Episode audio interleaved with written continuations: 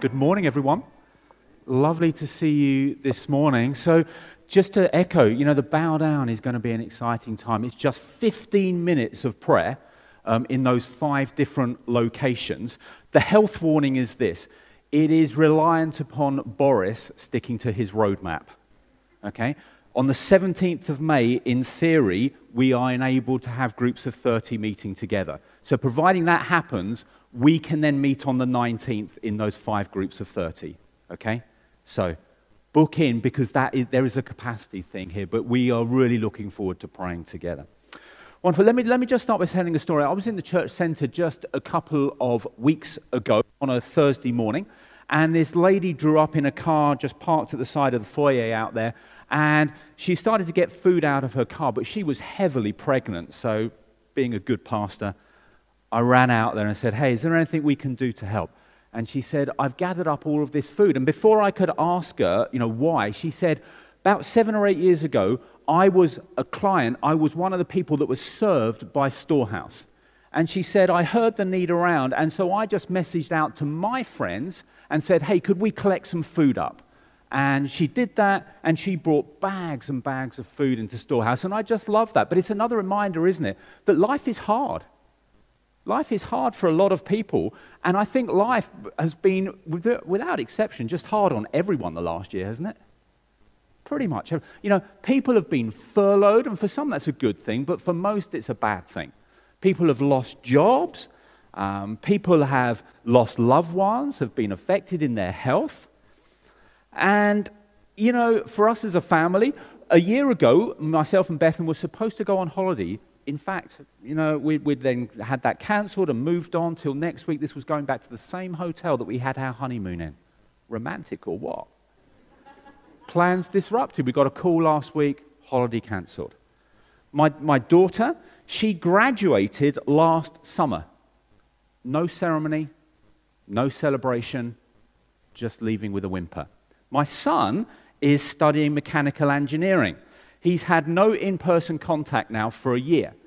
But his university did send him a box of technical Lego at the beginning of term. And so that's what our mechanical engineers are being trained with now. And he, he just put a little tag under that saying, well, that was £9,000 of fees well spent this year. That was it. Now, I know that some of you don't like hugging other people, but many of us do. It's been hard, isn't it? Having to keep separated. You're wearing masks now. That's hard. We want to worship out loud, don't we? We can't right now. We want to be together. It's been hard. One of the things I believe that we all need is hope. We need hope. And so, over these next few weeks, that's what we're going to be thinking about hope. We're going to be working our way through uh, the letter of 1 Peter. It's a book that is all about finding hope in times of suffering. So it's very pertinent for us now. And in that letter, in chapter 3 and verse 15, Peter writes this Always be prepared to give an answer to everyone who asks you to give the reason for the hope you have. So, followers of Jesus are intended to have hope. That's supposed to be normal, and to be able to explain that to other people.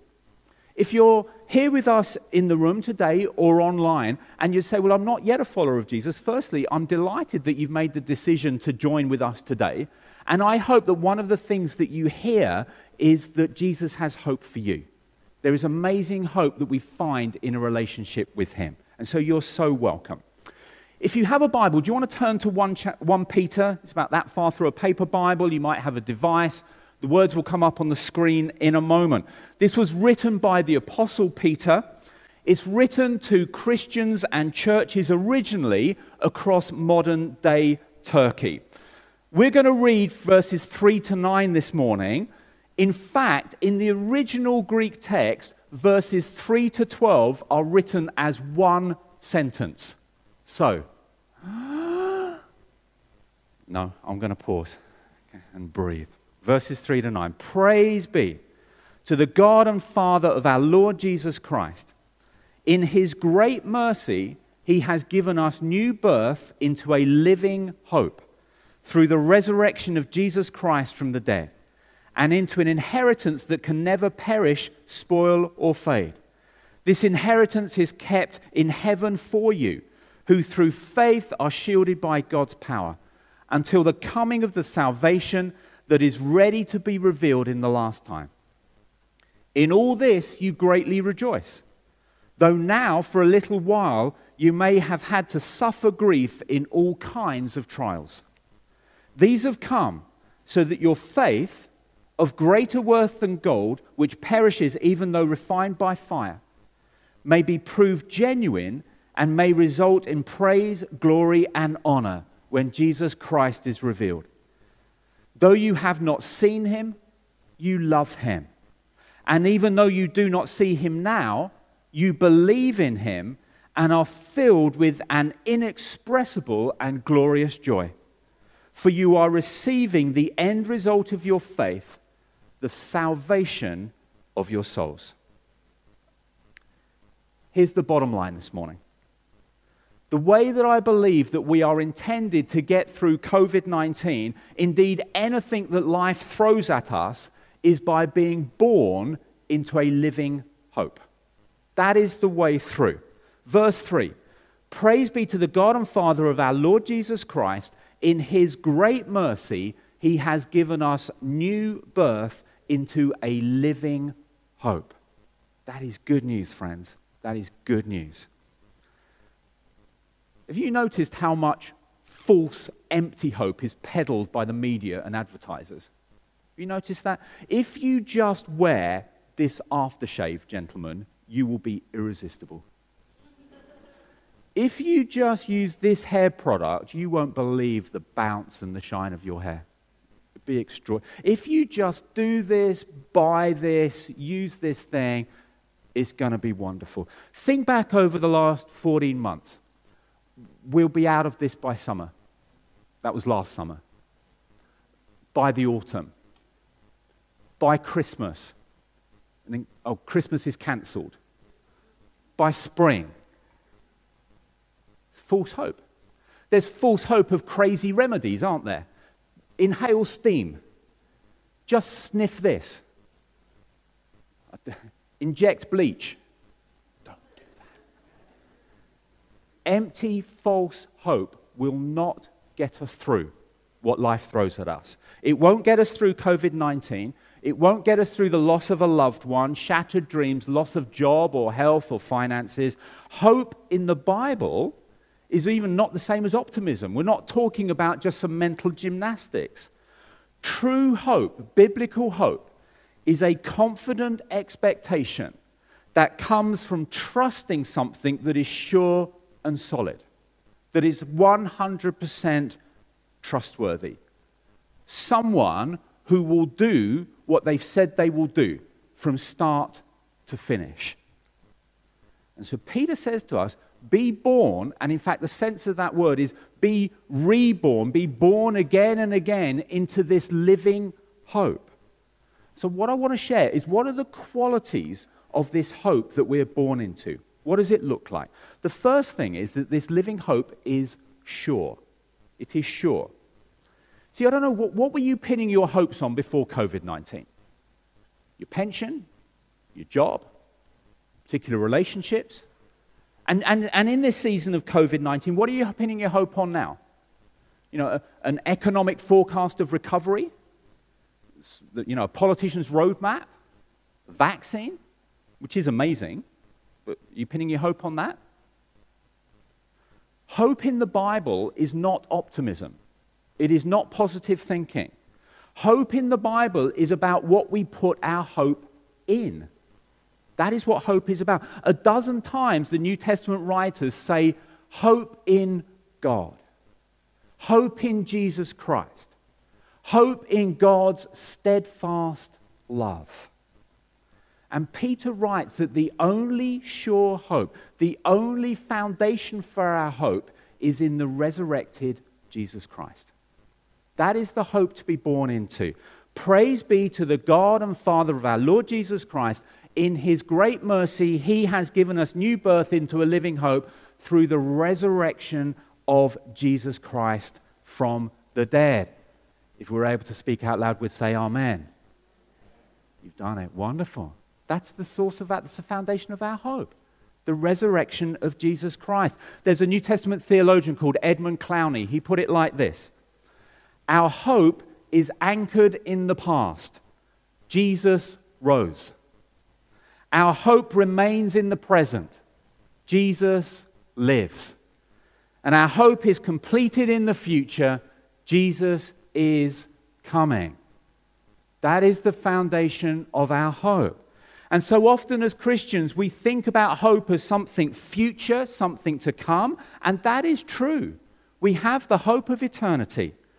But I love the way there's a sense of the presence, isn't there? Of the present in what Peter writes. We're born into a living hope. That's now as well as future. Some of you will have heard of a, of a Christian speaker called Danielle Strickland. She's part of the Salvation Army. And she writes this Hope is the confident expectation and deep longing for God's kingdom to come just as He promised. And for us in the vineyard, there is this dynamic of the now and the not yet. Yes, there is wonderful future hope, but we can experience that now. It breaks in now. We are born into living hope now. So, what does that mean for us? What it means is this we can have hope in the face of any and every situation because our hope is pinned in this Jesus died for my sins and your sins, and he rose from the dead. And so, if I unite with him, if you unite with him, if we give our yes to him, we will be raised with him too. That is our great hope. It is founded on the resurrection of Jesus Christ. Our living hope is a sure hope because Jesus is alive. Second thing, living hope is realistic. Have you come across what is called prosperity preaching? Some of you come across, uh, let me give you a couple of examples. I, I was watching a well known Christian TV channel a few years back, and they were raising finances for a particular project. And they said this If you sow financially into this project, you will get the financial breakthrough in your life. And I nearly threw up It's prosperity preaching. Or you go into a church and they say, if you give today, you'll be a millionaire by the end of the week. And you might think, do people really say that? Yes, they do. You've probably heard people say, if you have enough faith, you won't catch COVID. You won't lose a loved one. You won't lose your job. Let me just say this very clearly there is no prosperity pe- preaching in the New Testament. And you definitely don't get it from Peter, who's writing this letter. Let me read you verse 6 again. And sound if this sounds happy. In all this you greatly rejoice, though now for a little while you have had to suffer grief of all kinds of trials. That's not happy, is it? That's not happy. There is no escape from suffering in our world. Have you noticed that yet? If you haven't, there's no escape from suffering in our world. No matter who you are, young, old, black, white, educated or not, Christian or not, but Christianity offers realistic hope in the face of challenge. Let me share this story. This next picture is a guy called James Stockdale. He ran for vice president of the United States back in 1992. Previous to that, he'd served in their navy and for seven years, he had been a prisoner of war in Vietnam. And he was once asked by a reporter, the reporter asked him, So, who didn't make it out alive from the prisoner of war camps? And James Stockdale said this He said, It was the optimists. They didn't make it out. And the reporter said, I don't get it. I, I thought we were supposed to be optimistic, that optimism got us through hard times. And James Stockdale said this, and this is now known as the Stockdale paradox. He said this We're going to get out by Christmas, and Christmas would come and go. We're going to be out by Easter, and Easter would come and go. We're going to be out by Thanksgiving, and then it would be Christmas again, and they would die of a broken heart. Does that sound familiar? living hope is realistic. Who doesn't do well in pandemics? The optimists.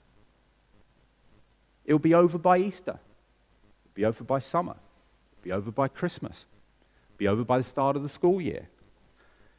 Christians, I don't think, are supposed to be optimists, but they're not supposed to be pessimists either. Christians are not people who run around saying the sky's about to fall in, we're all doomed.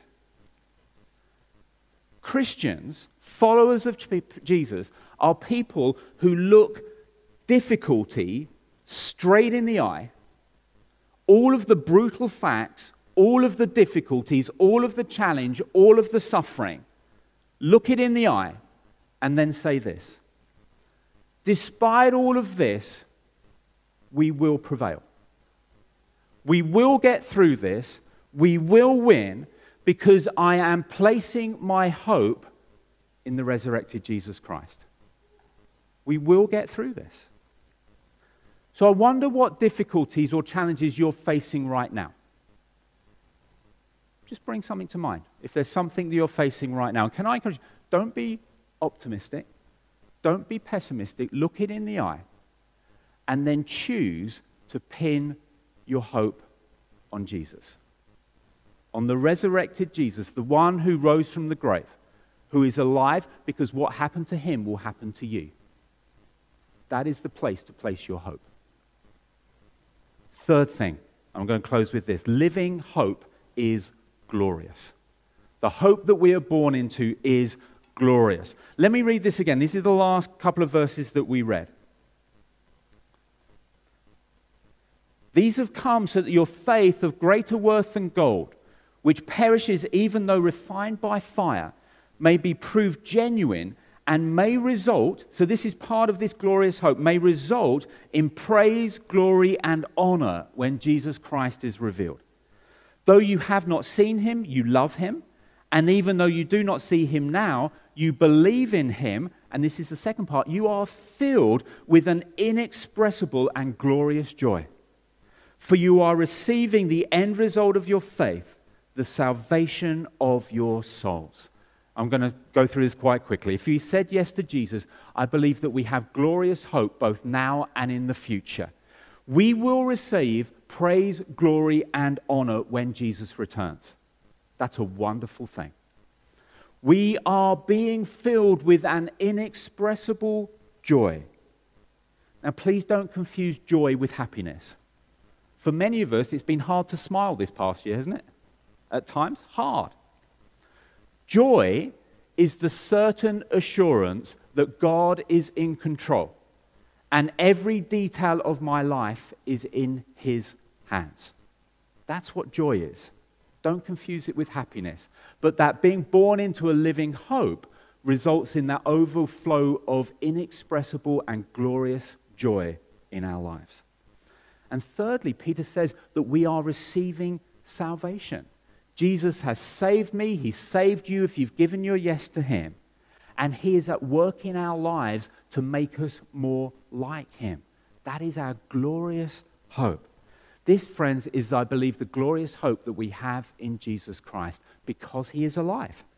And it's a hope that He births in us. We are being born and born again into a living hope. Day after day after day, as we come to Him.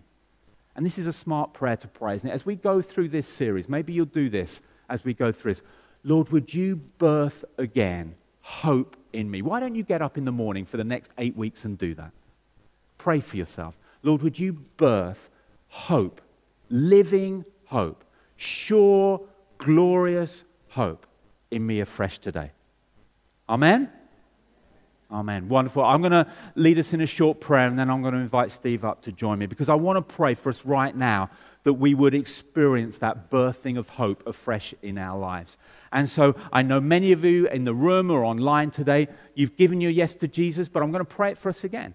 But some of you may be here and you've not given your yes to Jesus. This is a good moment just to open your heart to Him. So let's bow our heads. Um, let's be present to Jesus in this moment. And, and I'd love to pray for us. Jesus, thank you that you always finish what you've started. You always finish what you've started. Jesus, you are making all things new. And Jesus, I'm sorry when I put my hope in myself or in things around me or in other people. Jesus, right now, I put my hope in you, in the resurrected Jesus Christ. I put my hope in you. I open my heart to you. I give my yes to you today. Lord, would you birth this living, glorious hope? Would you rebirth it? Would you cause it to grip my heart and my life deeper again today? For I ask it in Jesus' name. Amen.